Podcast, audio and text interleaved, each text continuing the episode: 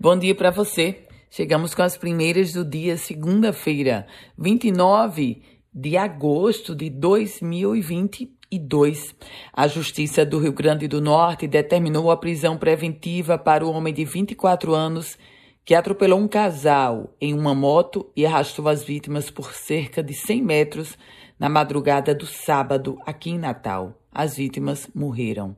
Na audiência de custódia, o suspeito foi indiciado por homicídio simples. O acidente aconteceu no bairro do Alecrim, zona leste de Natal. Segundo o boletim de ocorrência, o casal estava parado no sinal vermelho, no cruzamento das avenidas Coronel Estevão com a Avenida quatro, quando o carro, em alta velocidade, atingiu a moto por trás. E a gente fala agora sobre o Tribunal Regional Eleitoral do Rio Grande do Norte.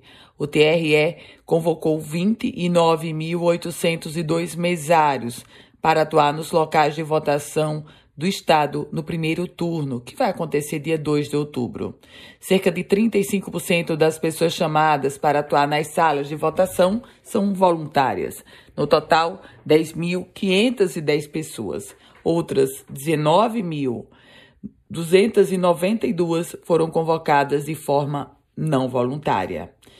E a gente fala agora sobre a Operação Lei Seca.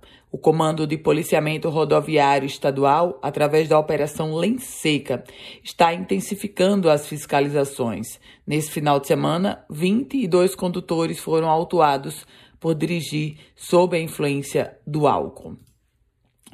E as empresas do Rio Grande do Norte podem contratar até cento e cinquenta presos para ressocialização. Eu explico para você que com a regulamentação da política estadual de trabalho no sistema penitenciário, empresas com prestação de serviços ao governo do estado já podem contratar pessoas privadas de liberdade e egressas de estabelecimentos carcerários. Essa regulamentação foi publicada no Diário Oficial do Estado. Aliás, de acordo com a Secretaria Estadual de Administração Penitenciária, cento e cinquenta presos no Rio Grande do Norte estão aptos à determinação das atividades.